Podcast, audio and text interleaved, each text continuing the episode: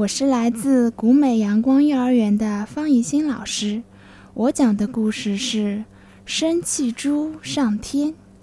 小兔、小狗、小猫和小猪是好朋友，他们在草地上又唱又跳，玩得真高兴呀。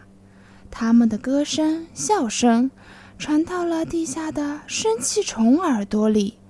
生气虫握着拳头说，哼，我一定要让你们高兴不起来。生气虫一边生气一边做生气蛋糕，嘴里还不停地念着，吧唧黑变生气，吧唧黑变生气。生气虫把生气蛋糕悄悄地放在草地上，躲在一边偷偷地笑。一会儿四个小傻瓜全变生气虫。四个好伙伴拿着渔网，正准备去网鱼。咦，一块蛋糕？小猪说，我们四个分着吃吧。不行不行，别人的东西我们不能吃。小兔、小狗和小猫都这么说，可话音未落，馋嘴的小猪已经吃下了一块生气蛋糕。呀，小猪的肚皮鼓起来了，像个皮球。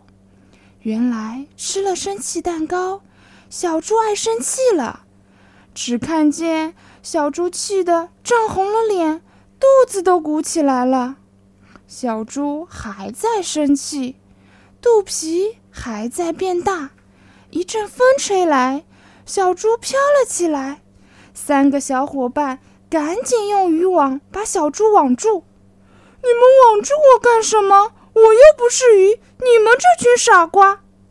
小猪继续生气，肚皮继续变大，结果像气球似的飞了起来，还带着渔网和三个小伙伴。